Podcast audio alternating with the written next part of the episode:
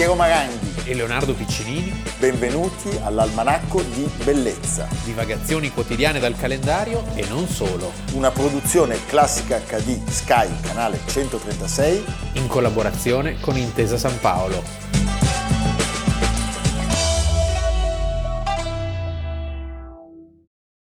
Se riesci a non perdere la testa, quando tutti intorno a te la perdono e ti mettono sotto accusa se riesci ad avere fiducia in te stesso, quando tutti dubitano di te, ma a tenere nel giusto conto il loro dubitare, o essendo calunniato a non rispondere con calunnie, o essendo odiato a non abbandonarti all'odio, pur non mostrandoti troppo buono, né parlando troppo da saggio.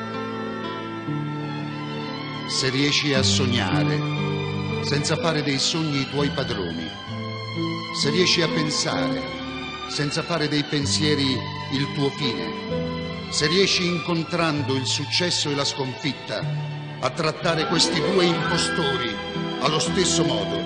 Almanacco di bellezza, 30 dicembre, Leonardo Piccinini. Piero Maranghi. E Leonardo mi ha fatto un regalo che ci porta in medias res lo vedete. Perché lui mi ha chiesto cosa posso leggere in questi giorni. Ecco, grazie.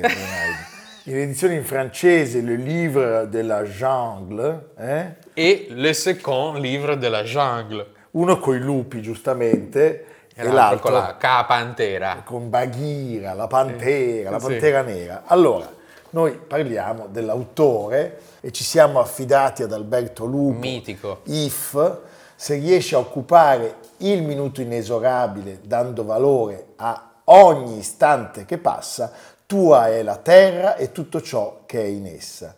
E quel che più conta, sarai un uomo, figlio mio.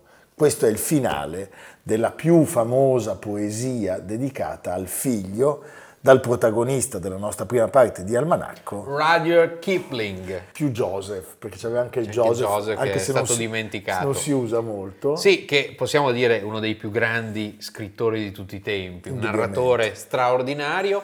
Nato a Bombay Oggi, e noi ci teniamo a dire a Bombay perché Bombay. sai che tutti dicono sei stato a Mumbai. Ma va! A Bombay. A Bombay il Come 30 dicembre. l'omonimo gin. Sì, è quello azzurro. Eh?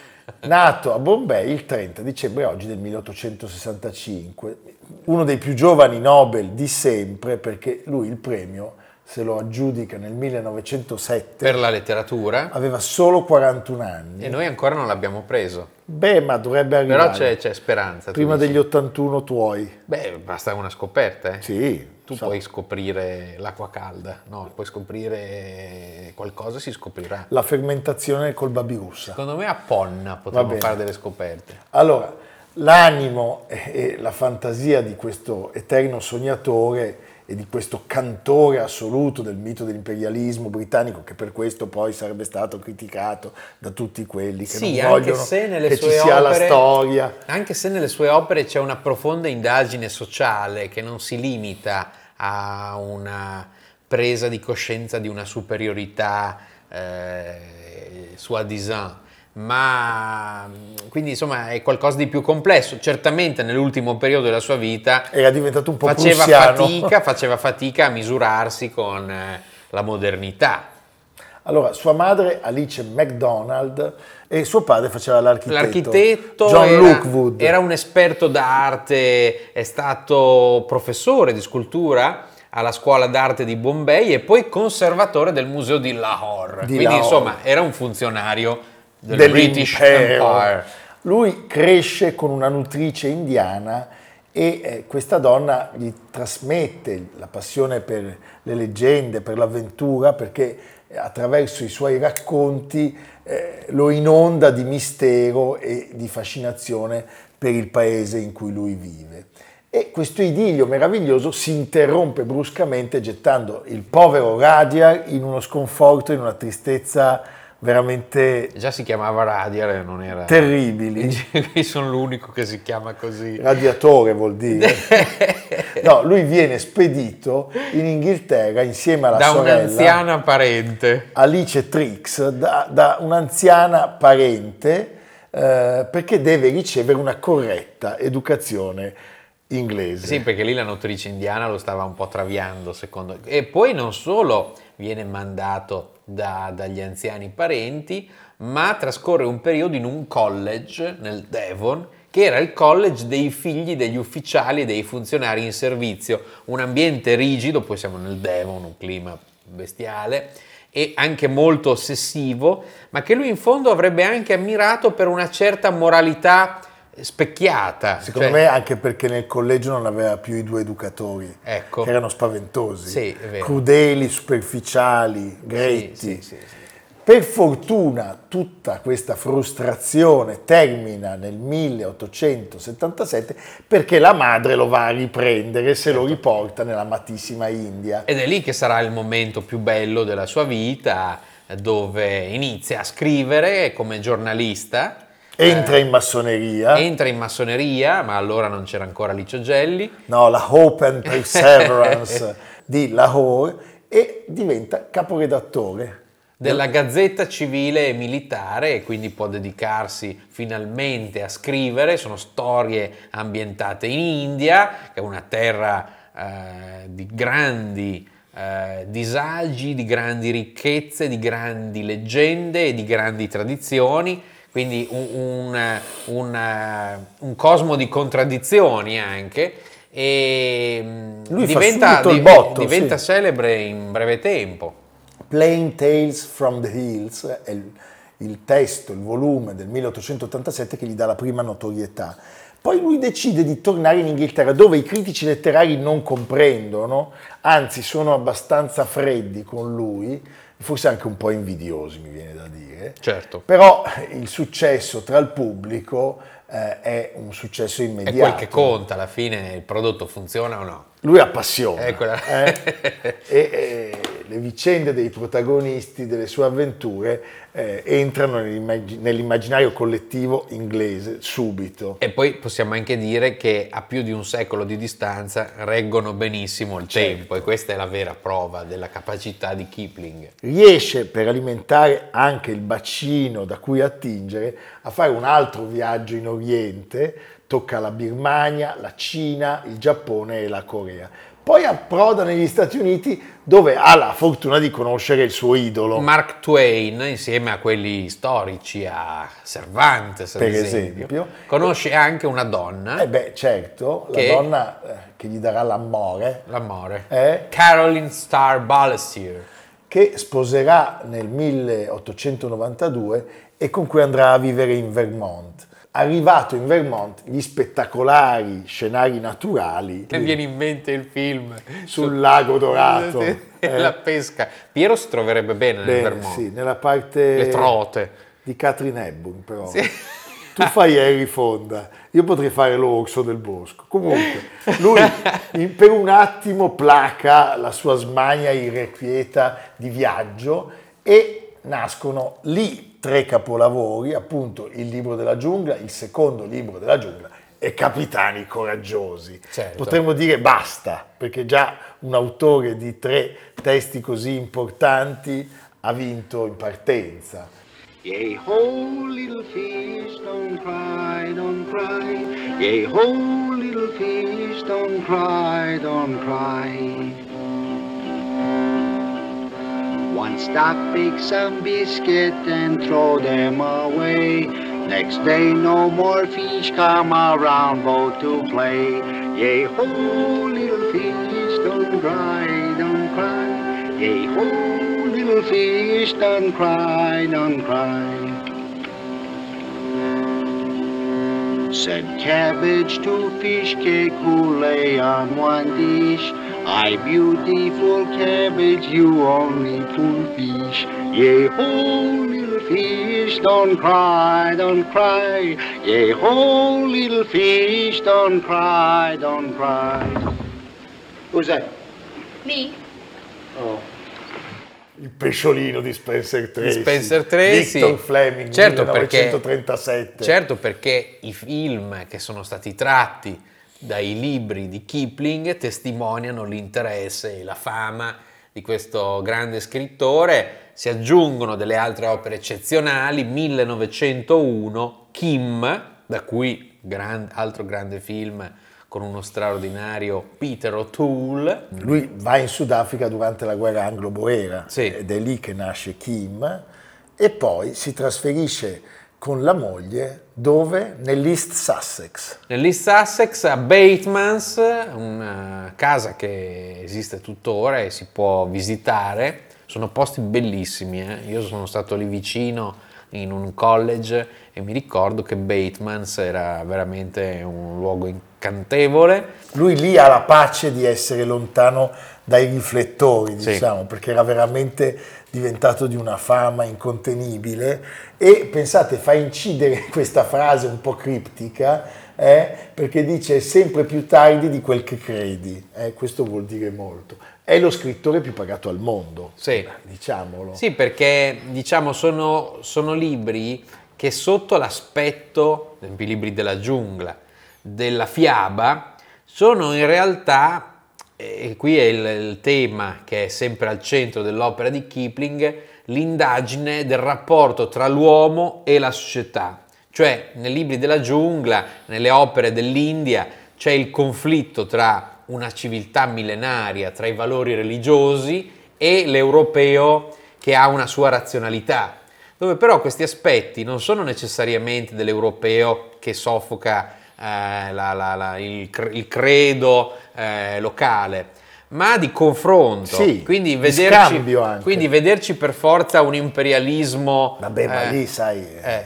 è un attimo. No, no, no, non si salva più nessuno. No. Per fortuna i revisori e i censori non guardano l'almanacco perché sennò noi saremmo già Però, all'indice. però Però, le cose sono anche importanti come le dici. Qui sta sottolineando che lui è uno, No. come dire, non emendabile e invece io dovrei No! essere eh, bandito dalla televisione. Nietzsche, Grazie. Nietzsche diceva, oltre a ciò che si dice, è Nietzsche importante chi parla. Chi parla? Vabbè, Eh. io dico sempre invece è importante chi ti presenta e quindi Anche, maledico il anche. giorno in cui credo Eh, una prostituta Maledetto il giorno. una prostituta mi ha presentato Leonardo. È vero? No, non è vero. No, è no. vero. Allora, in considerazione del potere dell'osservazione, dell'originalità, dell'immaginazione, la forza delle idee, il notevole talento per la narrazione che caratterizzano le eh, creazioni di questo autore famoso nel mondo, gli viene assegnato il Nobel. Il Nobel. Il Nobel, capi? il Fun, il Nobel e il Bleu E il tunnel. e il Marron.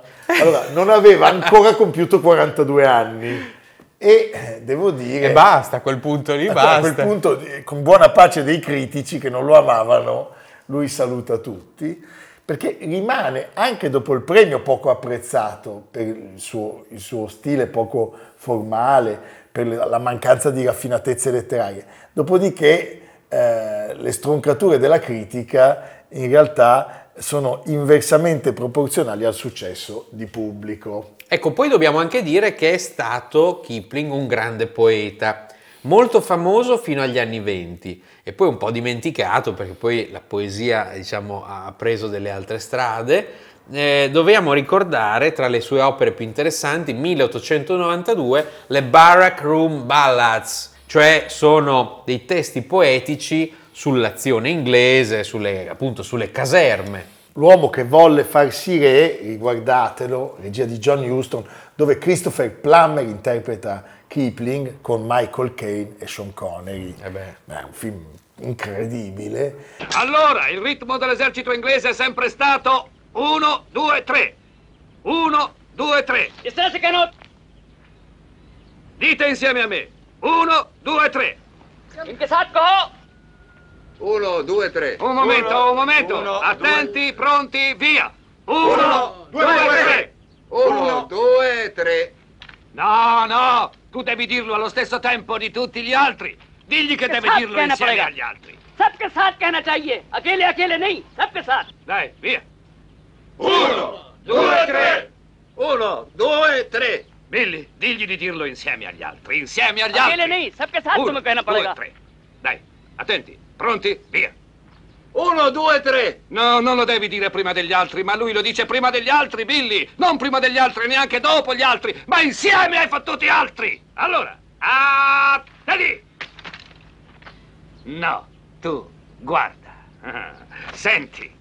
Questo piede deve stare qui e questo deve stare lì. Diglielo un po'. Ah, dove... Le piante a Siamo? terra! Ecco, adesso ci siamo. Va bene? Bravo! Porco demonio. Allora, cosa accade? Lui di fatto viene identificato come il campione militante dell'imperialismo britannico eh, e inizia a considerarsi un po' una sorta di vate di una stirpe eletta. Forse questa è la non cosa... era l'unico, possiamo no, anche eh, dire, certo, in quel certo, mondo lì. Eh... Vedi Sir Winston e a un certo punto pubblica, e questo è quello che forse gli crea più problemi oggi, Il fardello famoso, il fardello dell'uomo bianco.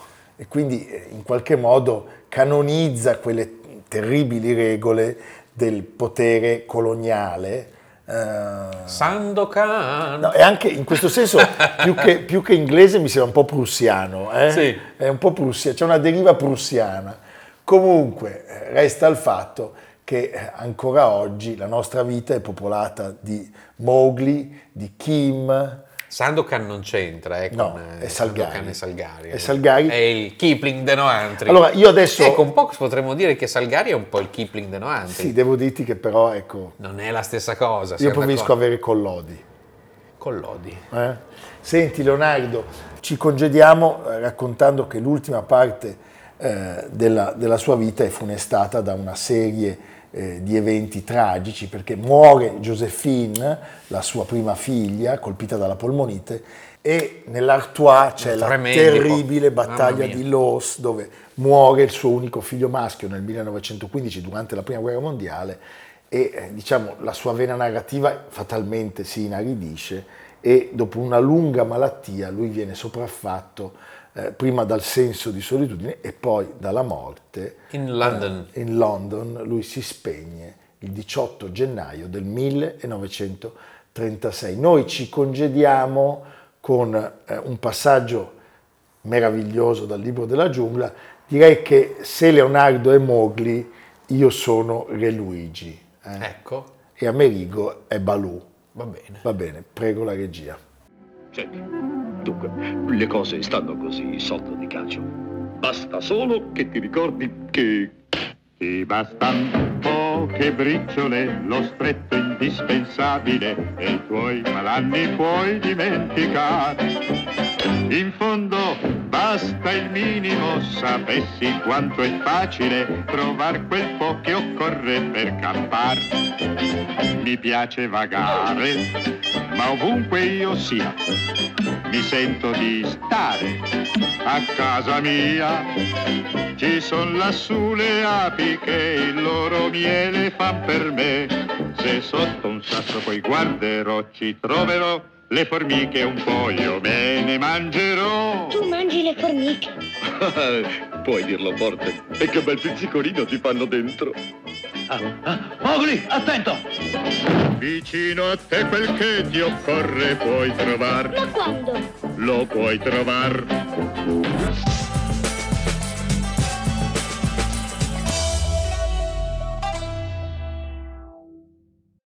Questo brano poco conosciuto di Claude François che nasconde il segreto della canzone eh, forse And di una so delle I canzoni ecco, va bene, più di, ma- Final curtain. il maggior successo della storia, My ovvero friend. My Way. Adesso c'è la doccia, il sifone, eh, lui si, gli diamo anche una I saponetta. say clear. Perché ne parliamo oggi? Perché il 30 dicembre del 1968 viene incisa da The Voice. The Voice che aveva già 53 anni, E eh? tra l'altro è un anniversario tondo perché sono passati 55 anni. Bel numero. Bel 55. numero, sì, possiamo giocarla Allora, all'otto. raccontiamo qual è la formula di questo successo e non è la prima volta. Voi prendete una canzone cestinata, eh, almeno un paio di volte, dai più importanti agenti discografici e fatela cantare da un mito assoluto che non la vuole cantare e che non la ama. Il successo sarà garantito. Quindi approfittatene, se avete delle canzoni che avete sentito, vi piacciono, però... Cantatele, non mandatele a Piero. Mandatele a Piero. Sì, certo, faccio anche il, Fa il discografico Sì, anche, discografico. a tempo perso. Ecco, infatti. Senti, allora, negli anni 60 era stato Jacques Revaux che aveva scritto For Me Sì. con un testo inglese, sempliciotto, molto deprimente. E si era aperto il cassetto. I, i discografici francesi Tac. hanno detto Poubelle, eh? sì. non c'era niente di originale. Eh, poi cosa accade? La, la canta questo Claude François da cui siamo partiti, Comme d'habitude. che era affermato e la titola Comme d'habitude, la storia di un amore distrutto dalla monotonia, un po' la storia mia e di Leonardo. E sale in classifica. Arriva decima in Francia nel 1968. Cosa succede? Anni in cui succedono anche altre cose Diciamo. in Francia. Poi diciamo che il, il mito di Sinatra era un po' appannato dai Beatles, dai Rolling Stones, da, da tutti quelli che erano arrivati. Ma, arriva. Put your hand on my shoulder. passava di lì Polanca che si trova in vacanza nel sud della Francia. Lui l'ascolta e dice: Hai trovata. Questa Sì. è la canzone per The Voice, per Frankie. Muove l'anca. Muove l'anca e diventa Ciolanka Sbilenka, la più grande ballerina russa. No, Polanca non era soltanto un musicista di successo, ma era anche il collaboratore grandissimo successo. eh. più grandissimo, più fidato di Sinatra. Frank Sinatra aveva già dato tutto quello che si può dare. Sì, aveva già fatto i film, aveva vinto l'Oscar, Sì. aveva sposato Ava Gardner, insomma, poi Eh. Mia Faro, c'era tutto. Cioè, cioè, gli mancava solo la mafia. Sì, no, quella c'è sempre C'è stata. sempre Comunque stata. Non diciamolo perché poi domani siamo nel cemento. Ecco. Eh? Insomma, questa melodia eh, e la voce rassicurante eh, di The Voice sono perfetti. Il cocktail. Il cocktail è perfetto. E Polanca lo capisce subito, va a Parigi dai discografici di François per negoziare i diritti del brano e in mancanza di documentazione ufficiale la leggenda vuole che se li porti negli Stati Uniti pagandoli un dollaro. Uno dei più grandi business della storia. Con questo mezzo capolavoro in valigia comincia a ragionare sulle tristi intenzioni dell'amico. Sì, che era molto malinconico, perché dice cosa, cosa, cosa, cosa ho da fare ancora? E invece quel comme d'habitude diventa And did it my My way. E la questione eh, viene superata, cioè non siamo al ritiro di, di Sinatra, ma siamo in qualche modo all'ennesima rinascita di Sinatra, la rappresentazione perfetta del self-made man Che non americano, s'abbatte mai. Che non s'abbatte mai e eh, alla fine lui riesce, restando fedele alla propria indole, a riesplodere un'altra volta Certo. al mondo con un successo pazzesco. Frank Sinatra non era molto convinto, anzi si rifiutava categoricamente di inciderla. E sarà solo la figlia Nancy, dopo averla ascoltata dal provino di Polanca, a convincerlo, si fionda in studio e eh, My Way, 30 dicembre del 1968, eh, viene incisa definitivamente e esce nel marzo del 69. Senti, ad oggi si contano circa 2000 incisioni in diverse lingue e in Italia, beh, abbiamo in mente Fred Bongusto, Patti Pravo, Bobby Solo e Mina, che la canta anche in inglese. Sì. Tutto questo però non incide sulla malinconia di Sinatra, che odierà sempre questa Sì, canzone. perché tutti i suoi eh, aventi causa, i suoi discografici, i suoi agenti gliela facevano cantare in tutte le salse. Anche perché devo dire che in effetti è una canzone, diciamo, di uno che ha finito, no? È un bilancio e quindi forse questo gli ricordava la fine di una carriera, che Certo. poi non sarà finita non sarà niente. finita mai. Eh. Pensate che nel 1984 lui alla Royal Albert Hall si prende la libertà, la licenza di dire al termine di My Way, io questa canzone proprio non la sopporto. Sì, in un impeto di sincerità. E, eh, per un disguido tecnico il pubblico sente questa sua frase detta fuori scena, ma l'audio era ancora aperto, tu pensa. Tutto questo detto, eh, lui ha ammesso che la canzone, meno male, che la canzone è stata buona con lui, la trova autoindulgente e non è l'unico grande interprete che l'abbia odiata. Ad esempio Elvis Presley fa fatica a cantarla, però la esegue live in almeno due registrazioni, siamo negli anni 70. E poi c'è chi la ama ma non è ricambiato. Pensiamo eh, a poco prima che Polanca scopra questa, questa miniera d'oro, la Essex Music incarica un talentuoso autore britannico David Robert Jones. Allora si chiamava così. Di riscrivere in inglese. Lui chiama il brano Even a Fool Learns to Love. Che parla di un clown alle prese con il primo amore. Ma chi è questo signore? È David Bowie. È David Bowie. Però in quel momento la, la, cosa non gira. E i discografici la. Niet. E poi, e poi chi dovrà riuscirci in realtà? Sid Vicious. Sid Vicious il bassista dei Sex Pistols, che la distrugge in modo irresistibile, eh, parodiando il testo, e questo turpiloquio però avrà un grandissimo successo col suo stile punk e con il dito alzato. Leonard Cohen, che in effetti è un altro mondo, sentenzia. Non mi è mai piaciuta My Way fin quando non ho ascoltato la versione di Sid Vicious. È incredibile e addirittura Polanca apprezza questa dissacrazione Anche totale. perché dice così, così continua, il successo. Sì, certo. Ma definisce la canzone di Sid Vicious sincera. Non gli porterà una gran fortuna però, no. perché lui lascia questo eh, mondo sì, subito. sì. Invece Frank Sinatra è ancora tra noi, guarda l'almanacco. È vero. Eh? Da su o da giù non lo so. Beh, insomma, staremo, nel purgatorio. Staremo a vedere.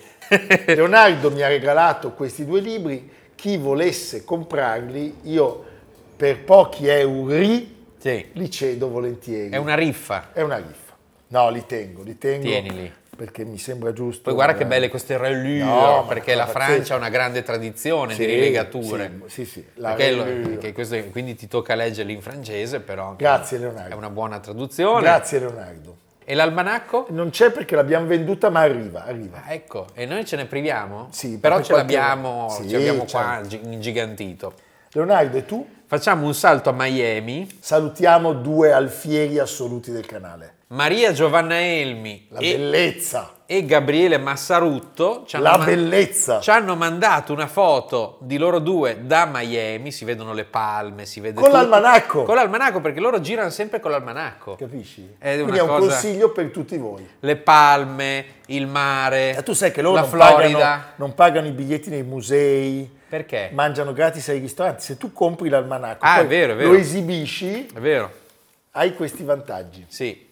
Se non dovesse funzionare, chiamate Leonardo per una volta. Io non vorrei rispondere eh, insolido di queste... Lui riceve dei messaggi ogni tanto e li legge tutti, eh. A volte non fa tempo a rispondere perché No, dobbiamo- il tempo è quello che è, però li legge tutti, ve lo assicuro. Grazie. È molto generoso. È molto generoso. Avete capito che se io sono molto generoso, lui, Dici per compensazione. lui non lo è. è di Uno smosi.